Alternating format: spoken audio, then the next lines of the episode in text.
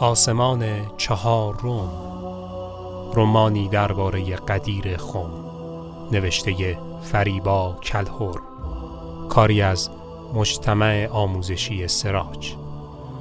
فصل سیزدهم.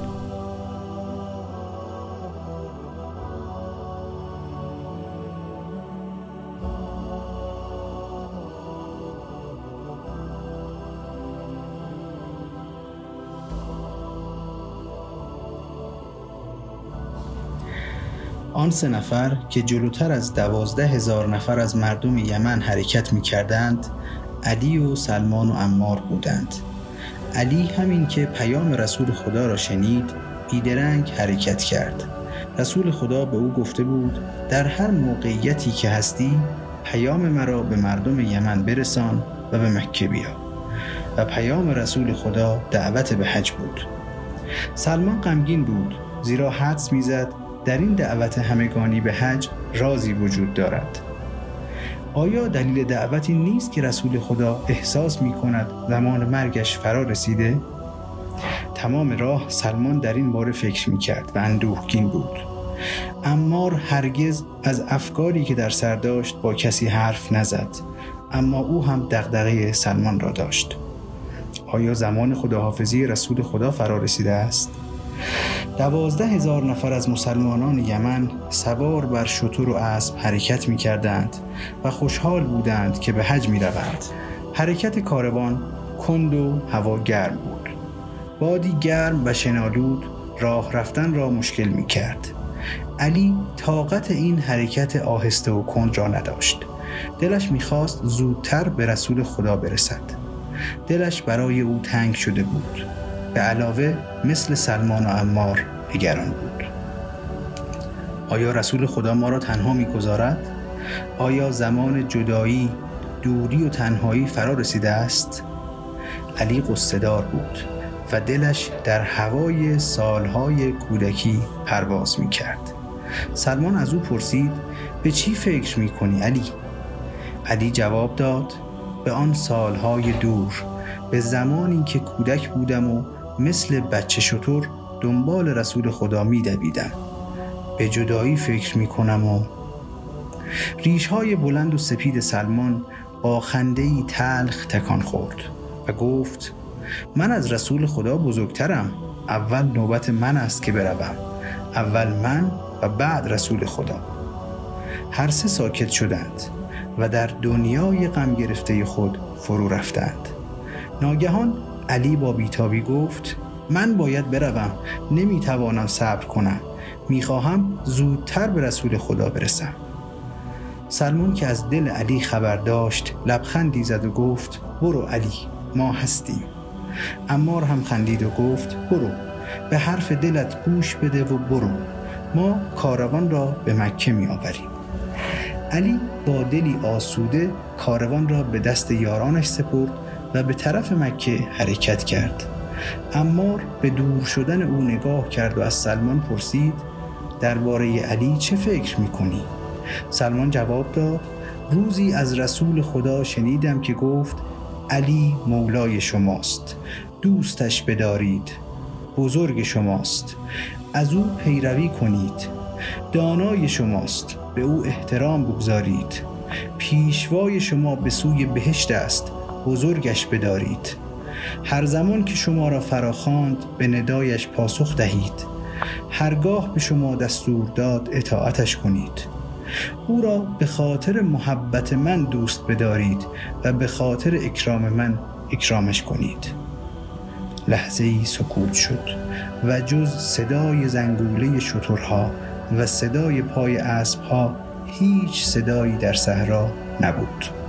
امار گفت من هم چیزهایی درباره او از رسول خدا شنیدم.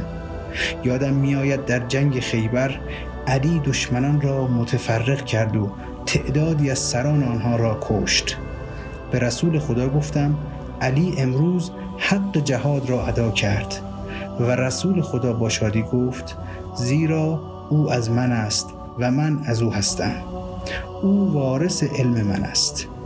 امامان از نسل علی و مهدی این امت یکی از آن امامان است. باد میوزید و یالهای اسب علی را پیچ و تاب می‌داد. علی در این پیچ و تاب زیبا شوق رسیدن به رسول خدا را می‌دید. شیطانک ها و دیوها مثل ابر آسمان را پر کردند. می جوشیدند و بیشتر می شدند می جوشیدند و انبوهتر می شدند بخاری که از شاخهای آنها خارج می شد آسمان را مثل لجنزار بدبو کرده بود. همه شیطانک ها و دیوها ساکت بودند. سکوتی مرگبار و انتظارگونه. ابلیس رنگ به چهره نداشت و لبهایش خفیف و نامحسوس میلرزید. نگاهش به زمین بود به آن صحرای گرم و بی انتها و به علی که مسافر صحرا بود. ابلیس به علی نگاه کرد که تند و بیوقفه در صحرا میتاخت و قباری نرم را به دنبال خود می‌کشید. او با صدایی که از فرط نگرانی خفه بود گفت نباید به مکه برسد نگذارید جلوی او را بگیرید. این حرفها شیطانک ها و دیوها را مثل موج به حرکت درآورد. موجی که ابتدا آرام و بعد تند و خروشان شد. چنان خروشان که طوفانی برپا شد.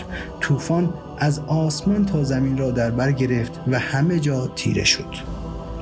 دیو شترمرغ سوار میان شیطانک ها و دیوها راه افتاد و حرف ابلیس را تکرار کرد. نباید برسد نباید به مکه برسد. جلو چشمان علی تیره و تار شد. اسبش شیهه کشید و روی پاهایش ایستاد.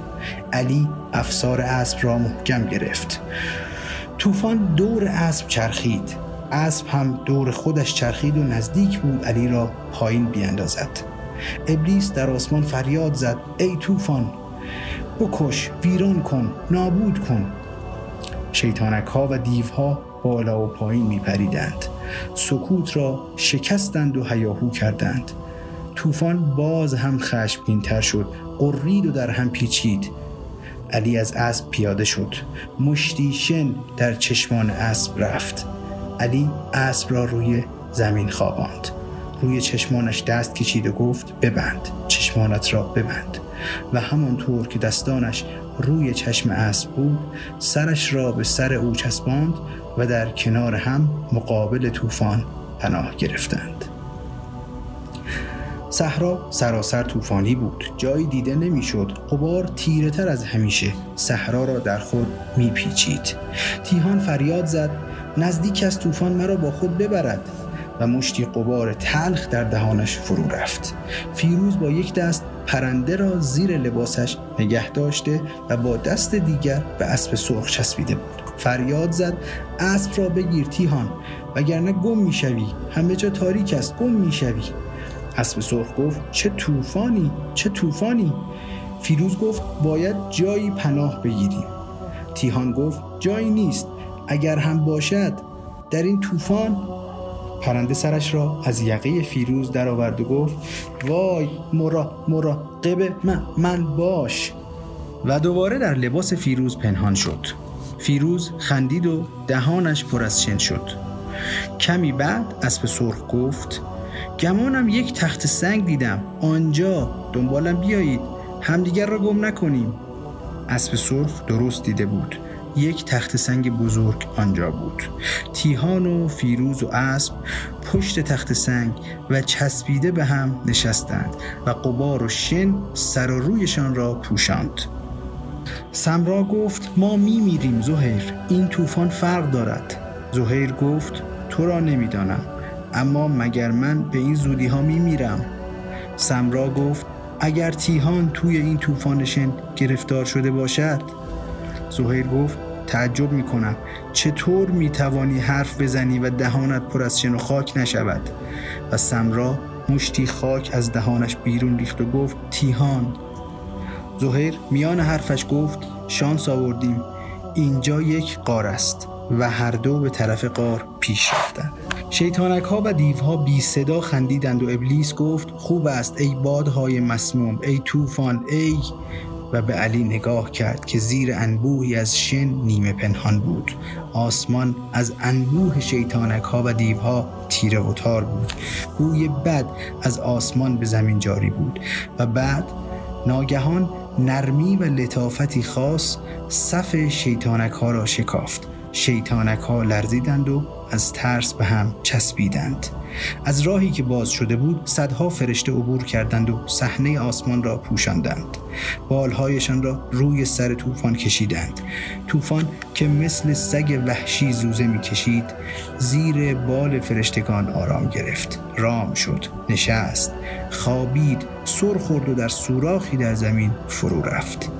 ابلیس فریاد زد شما از کجا پیدایتان شد؟ چرا آمدید؟ کسی جواب او را نداد. طوفان که فرو نشست علی از زیر شنها بیرون آمد. خاک سر و رویش را تکاند. اسبش را بلند کرد و سر و روی او را هم تمیز کرد. سوارش شد و به او گفت برویم. و تند و بیتاب تر از قبل در صحرا تاخت.